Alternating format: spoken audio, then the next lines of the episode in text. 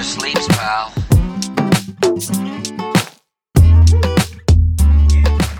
Welcome to Money Never Sleeps, a podcast that looks inside the head of entrepreneurs and at what makes them do what they do. A wise person once said, The world is more malleable than you think, and it's just waiting for you to hammer it into shape. We talk to entrepreneurs doing just that and try to find out why.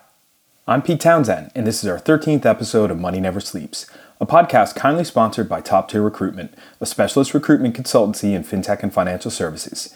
In this episode, we talk to Emerald DeLeeuw, the CEO of Eurocomply and a data protection specialist since long before it was cool. Through Eurocomply, Emerald delivers training and advisory services on data protection and helps people realize that it's not the apocalypse, it's just regulation. Owen and I both knew Emerald from before this episode, as we all bump into each other regularly at events and on the conference circuit. For as long as I've known Emerald, she's been very consistent and on pitch. What I learned by talking to Emerald is that an entrepreneur's main product can very much be themselves. So being consistent in your pitch of what you do is critical. And if you keep pitching that one thing and you find your purpose, the money will follow. Before I give too much away though, on with the show. So here we go again. Welcome to the 13th episode of Money Never Sleeps.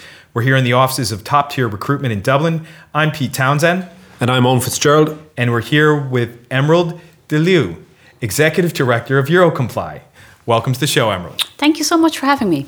Wonderful. Thanks for coming. So, we met, you and I, at the Dublin Tech Summit about a year and a half ago, um, just very quickly. And then again at the Adminovate conference last year that you kindly spoke at. That's the one that I put together with the guys from Fundrecs. Shout out to the guys from Fundrecs. Whoop, whoop. Fantastic team. They're now not only Ireland based, but also New York City based as well. Um, they're a great bunch. Uh, for those who listeners that aren't aware of uh, Fundrecs, they are um, a fintech scale up that, that grew up out of Ireland here. Anyway, for our listeners, Emerald, maybe just start by telling us a bit about Eurocomply, what you're doing, your story, and your other activities. Yeah. Sure. Um, I suppose Eurocomply, we're a data protection consultancy firm. Um, we were initially a software firm, but because we started our GDPR journey in 2012, we were a little bit early to the party, which was a little bit of an outlier. But I wrote my master thesis on the GDPR in 2012, and I ended up pitching the initial concept for a SaaS solution, which I've since learned was RegTech in 2013 at Cork Startup Weekend in front of the likes of Pat Phelan from Trustev, who sold to TransUnion, and to Sean O'Sullivan from SOS Ventures.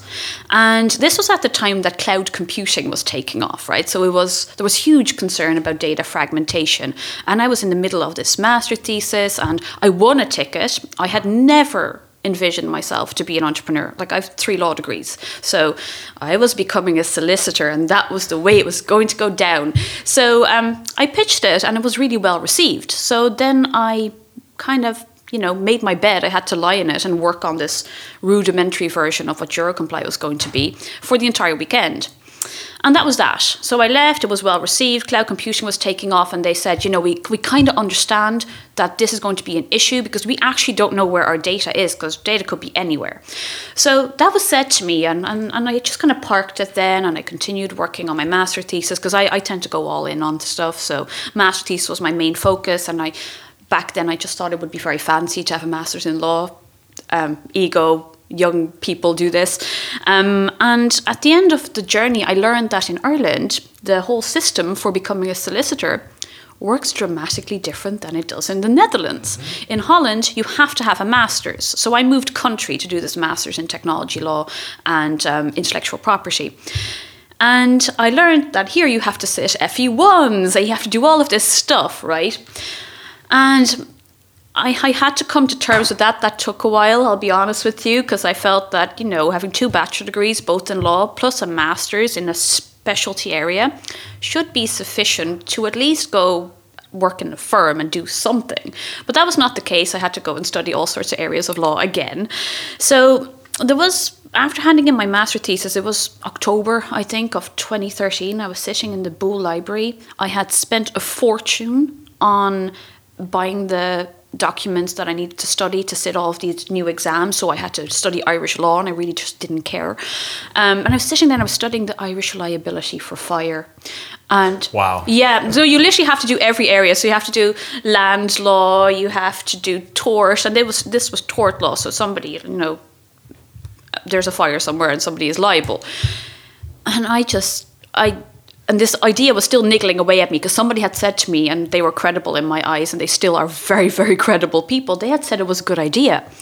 So I just quit, and it's completely unlike me. This comes from some the most one of the most Type A people you're ever going to meet in your life. I quit on the spot and said to my mother, "You know what? I think I'm going to start a software company."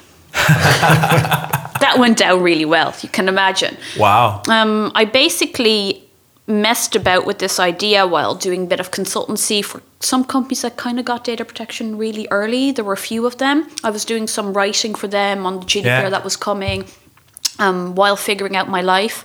This is genuinely what happened. I then felt, and here's the real cracker, that after doing three degrees, that just wasn't enough. So I had to go back to college and do another master's in business information systems. And Yeah. now I'm glad I did that because the rationale was I know all this legal bit, right? But I know nothing about business or tech.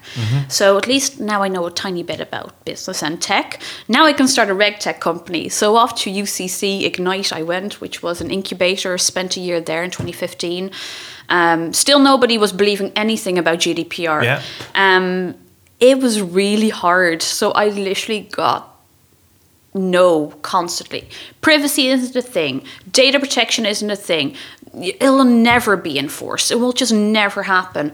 So there were a few people that believed in me, like Eamon Curtin in Ignite was one of them. He they kind of figured that if I was so convinced of this, there might be something there because I obviously had all of these qualifications, so I couldn't be completely delusional. So they took a punt and they backed me for a year, and then it took me about three or four applications to Enterprise Ireland Competitive Start Fund for them to say, female founder, you're number 11 on the list. There were 10 places, right? Three days before the Female Founders Program with Enterprise Ireland took off, Yeah. I get a phone call from the NDRC, who are another investor um, and supporter of our business, saying, Emerald, I've got great news. This was Helen Fullen in the NDRC. Somebody dropped out. You were number. I had already gone up for the feedback, right? I had already been rejected for the fourth time. Yeah. So it was slightly soul destroying, but I was kind of Yeah. expecting it to have to just go back again. I was like, these people are going to fund me eventually. They will see the light. It's going to happen. so somebody dropped out, and I had three days to move to Dublin. So it, it took me two weeks. We actually found a place in, in Ballsbridge to live, which was a miracle because it was already pretty bad in 2016 when we got this funding. And that really helps because the moment I moved to Dublin, things really changed. And that's not to say that Cork wasn't good to me, but when it comes to compliance and privacy and GDPR, most of the decision makers are in Dublin. So I was pitching not necessarily people who didn't want to help, but people who just didn't really face this in their day to day jobs or who just hadn't been briefed yet on GDPR. Um, and the programs were just run elsewhere. So I spent six months in the NDRC, um, networked like a woman possessed. Like that has literally been the only reason we got anywhere. Like credibility in Dublin or elsewhere? everywhere. Uh, anyone who would listen, I was pitching them. Um, literally, if you had, they may not want to listen to you, but they'll just listen to you to be polite. I'd be that awkward person who would still pitch you. Yeah. Um. Yeah. I just. Yeah, no, I get yeah, that. You And just do, have to. do people go on their back foot when you start?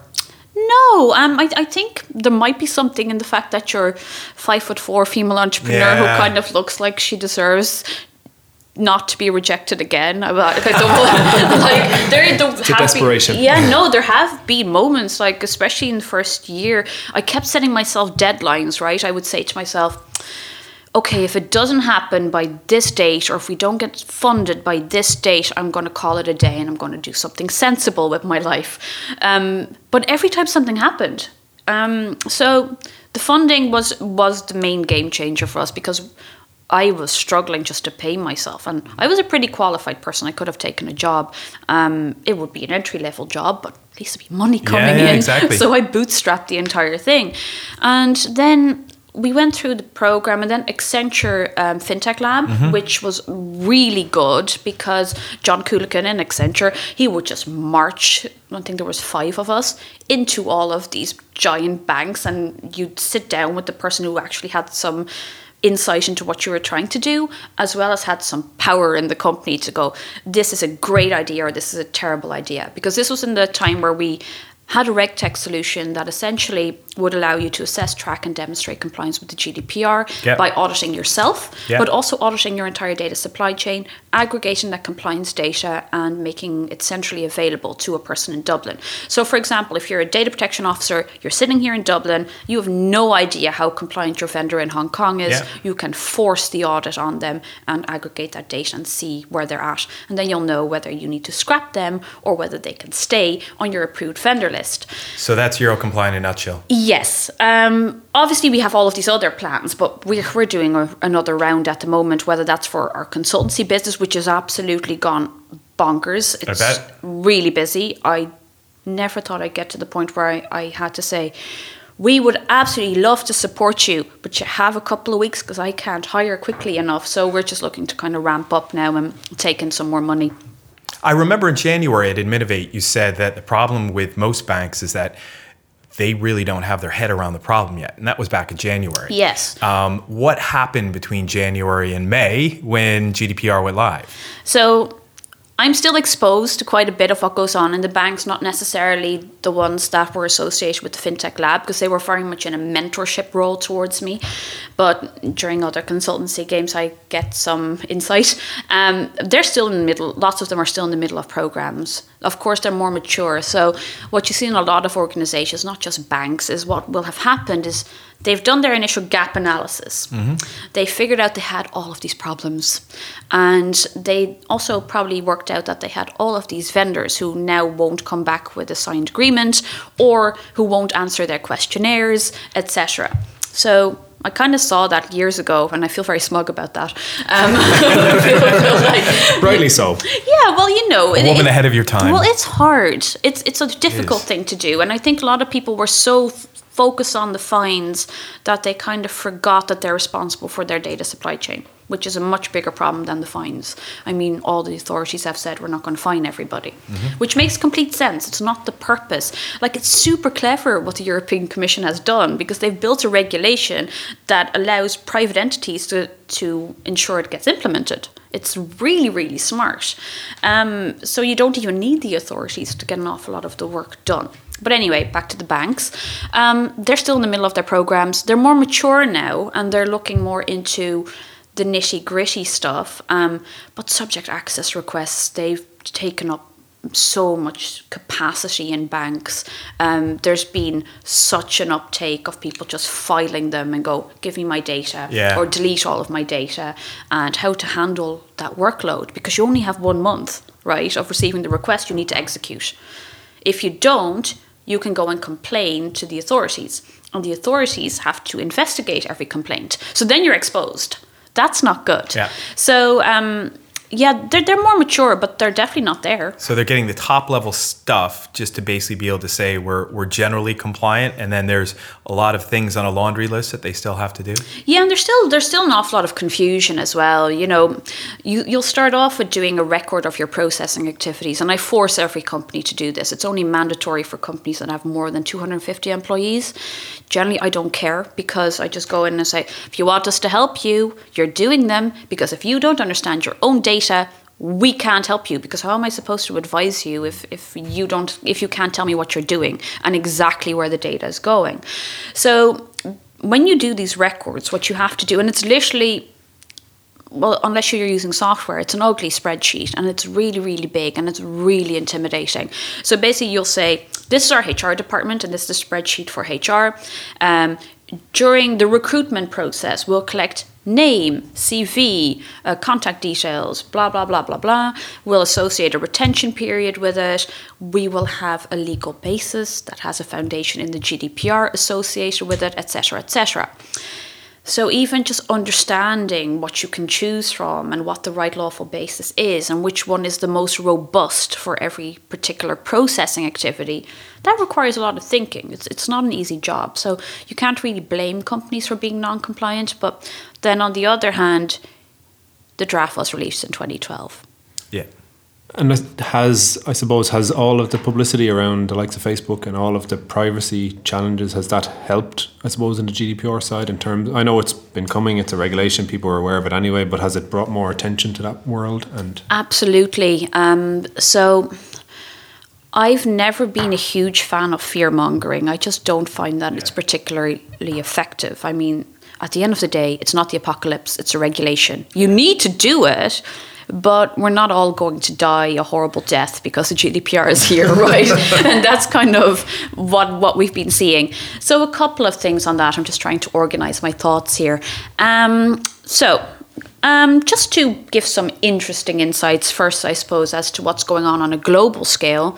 Um, firstly, California introduced the California Privacy uh, or Consumer Privacy Bill or Act. Yeah. Um, that is really interesting because let's face it, most of the really big tech companies are there. Those who are in Europe, who have European headquarters, would still be receiving most of their instructions from the US. So, where some tech companies, not naming anyone in particular, might have been quite chill regarding privacy, just went, eh, GDPR might happen, whatever, we don't care, it's Europe. We can always just not sell in Europe, we'll just block out all European consumers. I'm sure some of you have seen this. yeah. Now it's, oh, it's a Californian bill, so it kind of applies here as well now, and it's it's it's definitely inspired by GDPR. Um, so that might drive compliance with GDPR if the powers come from coming from the US. Yeah, Yeah, you know, and I it- would. I was surprised to hear a perspective from the U.S. that was like, well, you know, we, we could shut people out, or we can just comply with the European regulation, Hmm. and let's just comply with the European regulation. It'll make our lives easier. Exactly. So we're doing that with a couple of our clients. We're saying to them, right, you're not in Europe yet. Um, at least through your website, it's going to be really difficult not to process data that relates to European residents. Even if you have an American customer who then goes on holiday in Europe, then they're in Europe, right? So they're then the GDPR impacts you. It has nothing to do with citizenship. That drives me mad, actually. Such a pet peeve. People will tell me GDPR applies to European citizens. And I'm like, no, it doesn't. It applies to data subjects within the EU. Yeah. And there's a couple of other criteria that might cause it to apply. So that's one thing. India just introduced the GDPR. It's not called the GDPR, but it's the GDPR. It looks exactly like the GDPR. It has similar terminology. It even uses legitimate interest as a lawful ground. They call it something different. They call it reasonable processing. So that only happened last week. So we're seeing all of these privacy acts being implemented. And this is because people apparently do care about privacy. You know, a very famous tech company, won't name anybody in particular, Yeah. they bet against privacy. Bad idea. Terrible idea. People do care about privacy and people want to know what's going on. It's not that people, you know, are against innovation or against data. I will never tell companies, "Oh, you should not innovate or you shouldn't use massive quantities of sensitive data." If you're going to do that, accept the risk, tell your customer exactly what you're doing in words that they can understand. Yeah. So, absolutely, the media did two things. So, first of all, they drew much necessary attention to what is actually going on. They expose things that are actually really common that happen that are unethical and wrong. Yeah. Um, and they've made people more weary about handing their data over. At least people, some people now pause and ask the question. Yeah, I pause now. I do. Yeah. And say, am I really ready to comply with this? Yep. Okay. Fine. It I find takes that I now notice if like an app on my phone wants access to my contacts for some Oh, random yeah, reason where it has no now. has no reason to Yeah. access my contacts. You know, like what game from my kids on my phone wants access my photos and be like, why? Yeah, it's really, it's actually quite creepy. And also, I make a habit of, of reading privacy policies now. Some of them are absolutely course. Yeah, ludicrous. yeah, yeah. Ludicrous.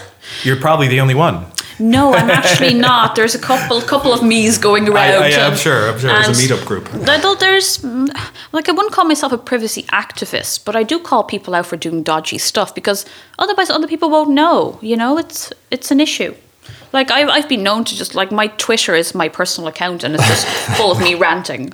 Yeah. So I've if- seen it. Yeah, it's, it's like passive aggressive most of the time.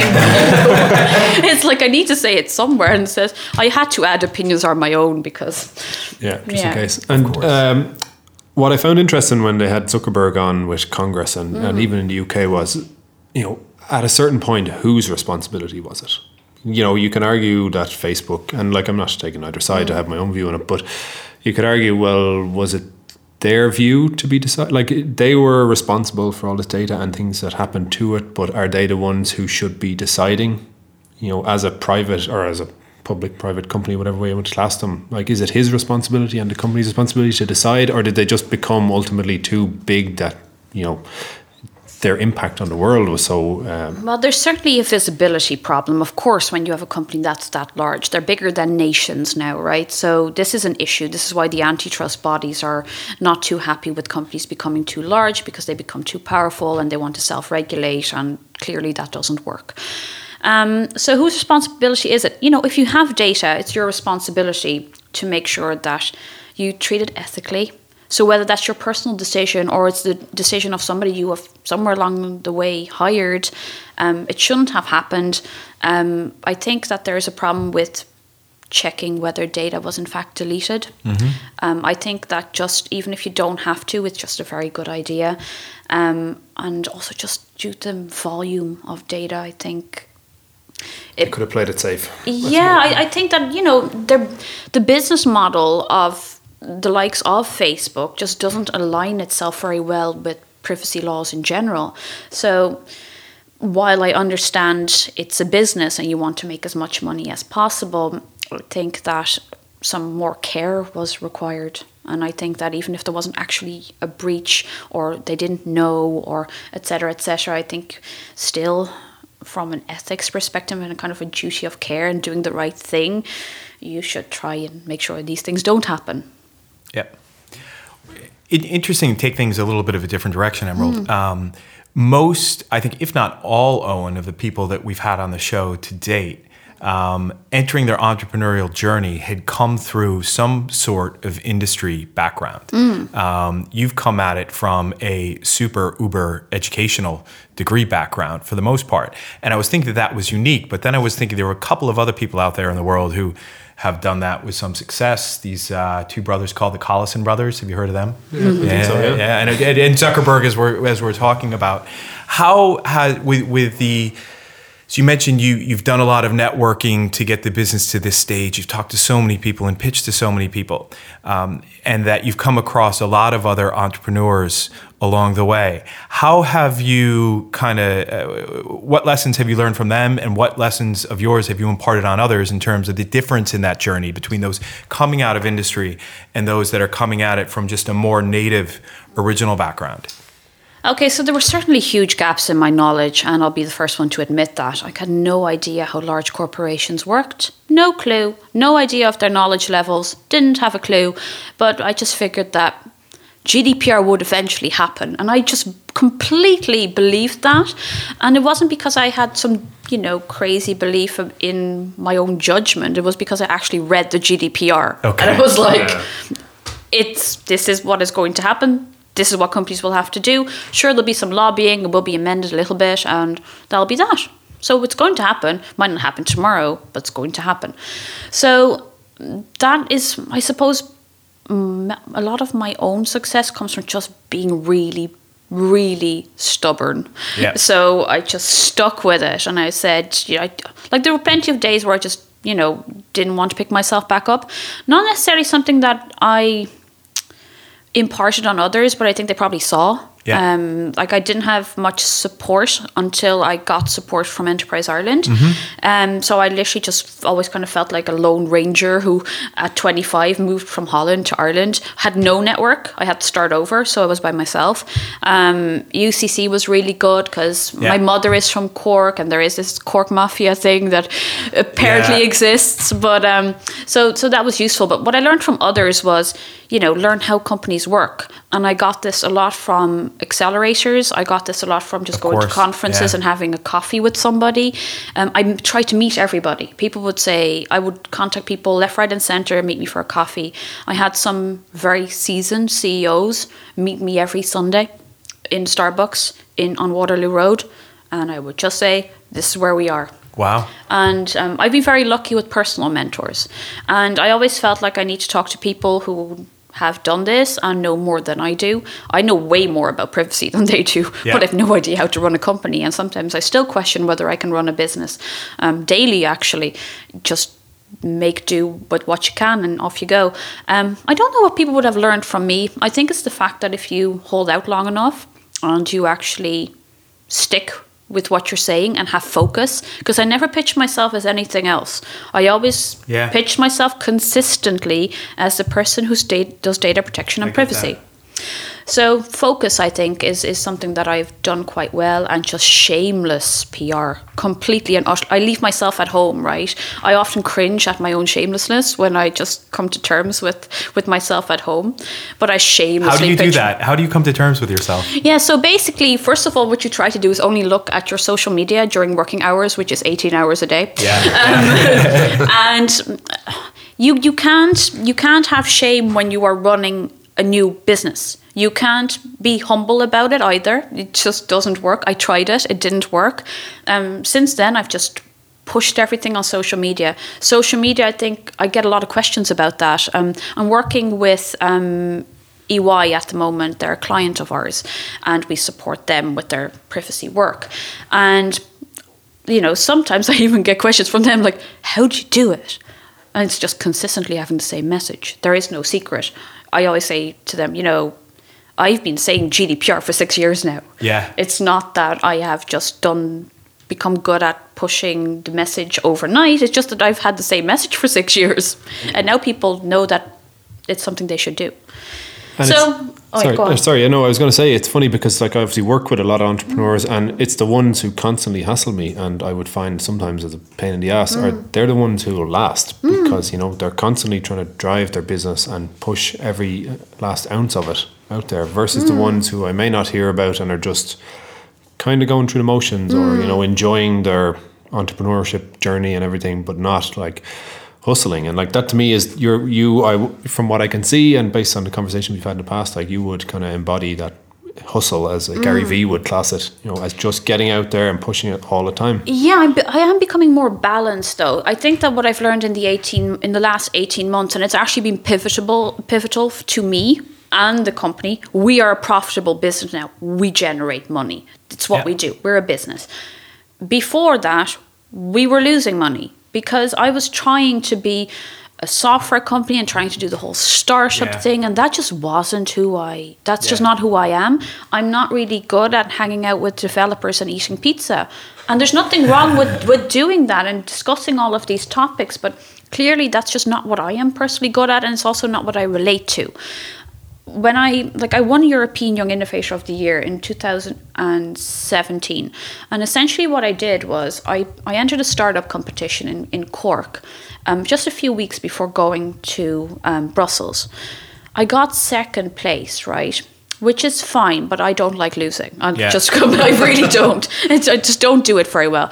Um, and I was very happy for the girl who won. That was not the issue. It was just that I felt that it wasn't right. That apparently once again. I drew the short straw and I was getting really sick of it. So I said, you know what? I got invited now. I made it to the final rounds of European Young Innovator of the Year. This was an award from the European Commission, right? So Yeah. I was there shaking hands with Jyrki Katainen, who's the European Commissioner for Enterprise Investment and Entrepreneurship. And I won it. And I was like, am I pitching the wrong people? Is somebody is, is something wrong here? You know, This was too easy. yeah, no, it it went it just went down really well. Like I obviously tailored my pitch to Brussels, and I just felt like they they got what I was saying. But that's because GDPR was born there, and they already heard about it. it. And then in the last, I suppose, last eighteen months in Ireland, people were like. Oh, the GDPR is a thing. We're doing a conference on it. Emerald, do you want to come? So, for example, the Irish Independent, I gave the keynote on my 30th birthday last year Wow. there was a billboard that said sold out and my face was next to Helen Dixon's face and it was just kind of like one of those moments where you go first of all how on earth did I get here Yeah. that was the first question the second one was I don't deserve to be here but I'll do it anyway. Um, because we all have it right? It just stays with oh, you. Oh yeah, the- and yeah. Well, like we were, we were saying earlier, is it humility or is it self doubt or is it a, a bit of the two? what do they call it? Imposter syndrome? Imposter Where you don't syndrome. believe It's like you've not- deserved it? Yeah. It's not humility. It's just this this like I'm quite an anxious person by nature. I'll worry about stuff forever. Like even like especially the small things. I'm wonderful in a crisis, but if there's something small, if somebody says I want to talk to you, can we talk tomorrow? I'll worry about that for like the next. I'm that person. So um, yeah, I think that imposter syndrome stays with you. Yeah. And um, actually, really interesting story about that. Um, the CEO from the former CEO of Morgan McKinley recruitment firm, um, they hired me to basically start implementing their GDPR program last year, and I handed it over to a DPO because you know you want it was a consultancy gig, and. Um, I said to him, and like he was, he built it from a one room in Cork, and he recently handed over to another lady called Alda McDonough, and um, both fabulous people actually. But I said to him, "Does it ever go away? You know, you've been doing this Yeah, for thirty yeah. years. Does it ever stop?" And he goes, "Nope." It doesn't. It stays with you, but you need to keep it because that paranoia is good. It will keep you going. Oh, So- absolutely. Keep pushing yourself. Yeah, and I was like, okay, I feel a little bit better now. Tell me, was there an element that at the same time when you saw your face up on the billboard that like finally people are getting it? um, Like surely at, at a certain point you must want Yeah, to kind so- of rub it in people's faces and say I've been doing this for years. Told you so. yeah. So it wasn't that moment. It was. Um, do you know Clear Prezzo? Um, he does presentations Yeah. for pretty much everybody. It was just a few weeks ago, and he tweeted something along the lines of GDPR. I can't believe everybody is surprised about this. Emerald was talking about this five years ago. That was that moment. I was like, yeah, I know, right? you know. Yeah. Um, but no, and I think that there's a real misunderstanding now because of the GDPR talk that is just the GDPR. And then when you go into companies, what you have to tell them is GDPR is part of a wider regulatory framework and you need to take into account all these other regulations as well when you're yeah. doing things. So it's it's been nice and it's been nice to be able to say you know like i've earned i've earned it. I, I really do feel that now that we're doing well and now that we're actually have more than one person on the team which is nice um, you know that, that we've earned where we are and that we're getting clients that are serious clients and not just you know a, a local baker. Not that that is not a serious client but you know that people Scalable. with big reputations are reaching out to us saying we have all these other people supporting us but can you come help us figure out the difficult things Yep. that feels really good. It makes me also feel like I'm not crazy, which is nice because I really often thought, am I am I losing it? Should I have just gone taken a job? And right now I don't feel that way, but that stayed for a long time.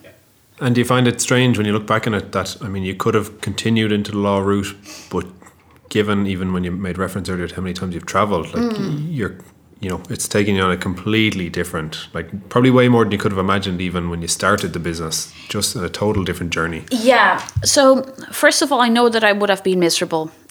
I know now, just from the way everything just fell into place, even though that I grinded it out for years, that this was what I was supposed to be doing. I am exactly where I'm supposed to be right now, and that's a nice feeling. Um, I would have been so miserable in a law firm. It's just not aligned with what I like to do. Yeah. I worked for governments. I've done a whole host of things, right? I've implemented directives within the Dutch government. I've done my time in organizations. Um, and I always kind of figured, like, if this is what I have to do 40 hours a week, I'm not going to be very happy. And now my life literally involves going to India as part of Ivanka Trump's delegation. That has happened. I was there Really? last Really? November. Yeah, I went to the Global Entrepreneurship Summit with of course, the US yeah. State Department because the US go. State Department is really backing me. They're amazing. Fantastic. So we have Ireland backing me, and now the US State Department backing me, and then Brussels backing me as well. That has been like the holy trinity of my success. Um, so I suppose we were featured on Forbes this week, and that just blew my mind. I've like no idea how I got there um, from where it started, which was literally a bedroom in a horrible house next door to UCC because I was a giant nerd and I wanted to be near the university. There you so go. um, that is literally how it went, and apparently that was how it was supposed to go. You've come a long way. Yes, but we're not done. Um, No, I'd say there's a lot more to come. I'm, I'm all in on privacy, and I and I feel that we're living in a world where privacy is going to become a commodity. We're already kind of there. Um, we see this with the paywalls that come up Mm-hmm. that go, if you want to use the site for free, click here. We will sell your data to everybody and their dog. Yeah. Um, if you don't want that, click here. It will cost you X. Yeah. That's where we're going. But I, and I think Eh. that there's a real opportunity there for new businesses as well, Oh, and it's going to get harder. It's going to get harder. Or easier depending on your business. Well, model. I, I mean, just with with more data in the cloud, with drones, with 5G, with all these things driving massive more creation of data after data after data Yeah. set. Connected home. Connected home. Yeah, that freaks me out. quantum Um, I will not have it in my house. So I lecture at the Law Society of Ireland, and I lecture specifically on drone law, IoT, tech law. So everything that's slightly exciting, right? That's what I like. Yeah. But we talk about, and I talk about this in my lectures there, um, on um, information asymmetry, and that's essentially an economic term. But what it means in the context of data protection is imagine yourself walking down the street on your way back home from work and you're on the phone to your boyfriend, girlfriend, spouse, whatever, and you have the same pattern every day. And every day you pass the same lamppost and the lamppost switches on. A drone flies overhead. A lady jogs by you with her smart socks and they pick up your presence because your mobile phone, etc. Over time, all of these devices will be able to develop. Um, really discern your patterns and what you are likely to do, where you are at certain points in time, etc. Now, the device owners will not know this, but the providers to um, the device that they're wearing will, and the service providers that sit behind that. So this creates a net of knowledge behind you that you're completely oblivious to, where all of these entities know exactly what your patterns are and know more about you than you do. And that is what they call information asymmetry. Do you know what else it sounds like? The Matrix. Yeah, like this whole we're currently living like in a I suppose a combination We're of getting there. Animal Farm, 1984, and Brave New World. Yes, yeah. And that sounds really dystopian, and I really try not to be dystopian, but I feel really depressed about where we are. I know. I, know. really do. And I really love innovation and the use of data and what it can do. Like I have a smart watch and but I will not have a smart home. No way. If I have to start a company that allows you to buy dumb devices, I will be that person. There will be no TV with a camera in my house. There'll be none of that. It will just not happen. Because I know what happens behind that and I've done too much research into it. I just won't. No, I get that. I've started leaving my phone downstairs at night, away. Hmm. Um, someone is saying somewhere those waves that travel through the air are eventually going to do something to us, but Yeah. who knows? It's a long way off. With that, I'll take my chances. But just the fact that you know you don't know when the microphone is on, Yeah. well, well, all you have is their policy. Yeah. It has gone wrong a couple of times. All it requires Yeah, is a Google you could, search. and you could turn Siri on instantaneously by accident. Like that happened in a couple of meetings where I'm sitting Mm. there, my phone's on the table, and all of a sudden it's I get Siri talking just because somebody Mm. said Oh, it picks up something that's like yeah, that I'm just Hello, scared for kids. Like I don't really care that much. Like I care about my own privacy, of course, but you know, smart toys and stuff really freak me out because you don't know who's listening, and don't. um, there's huge security problems with some of them. And I know we're all supposed to be super happy, clappy, screaming innovation all the way, and you know, drive the economy, blah blah blah. That's actually what's behind the GDPR as well. It's not anything noble to Yeah. protect people. It's there to drive the digital economy. Um, but it's just so scary. If it goes wrong, it goes badly wrong. yeah, like you said, we've come a long way. So listen, um, we could keep talking for hours easily. know, I uh, know. why don't you tell us something that no one expects about you? Oh, this is going to sound so ironic now. Okay. Um, I often get asked the question, right? Um, so, when you sell Eurocomply, because I will sell it, that will happen. I'm not saying when, but it will happen one day. I'm not in this forever. Um, I want to open a smart gym. Um, the main reason for that is I was a personal trainer and that funded my law degrees. Like, I'm self made. Um, I would really like to have a fitness career. And if I could do anything else, that would be it. So, Wow. I don't think anybody knows that about me. No, no. I, I heard you're a painter as well. And a cocktail mixer, I believe. yeah, um, actually, I I think I was always entrepreneurial. I just kind of forgot that that was the description of what I was doing. Um, I used to write for Photoshop Creative Magazine, so Okay. I was a bit of a whiz with Photoshop um, in my late teens, early twenties, and. I made more money during that time than I did during the first years of Eurocomply. Wow. no Very joke. good. Yeah, no. I used to do commissioned work for people. So Yeah. Well, very talented. Thanks for coming on Thank the show. you. We appreciate you being here. I was delighted to. Thank you. And we'll talk again. Talk again. Thanks. Thanks. We'd like to thank Emerald for opening up her mind for the 13th episode of Money Never Sleeps, a podcast brought to you by Owen Fitzgerald and me, Pete Townsend, and sponsored by Top Tier Recruitment. You can learn more about Emerald and Eurocomply on eurocomply.com. Please subscribe to Money Never Sleeps on SoundCloud or on iTunes and leave us a review. We love the feedback. Also, check out our website for more at moneyneversleeps.ie or drop us a line on info at moneyneversleeps.ie if you're an entrepreneur with a story to tell. We'd also like to thank the team at Create Sound for recording and editing this podcast, and thanks to Dogpatch Labs for their unwavering support of the startup community in Dublin. Till next time, thanks for listening. See ya!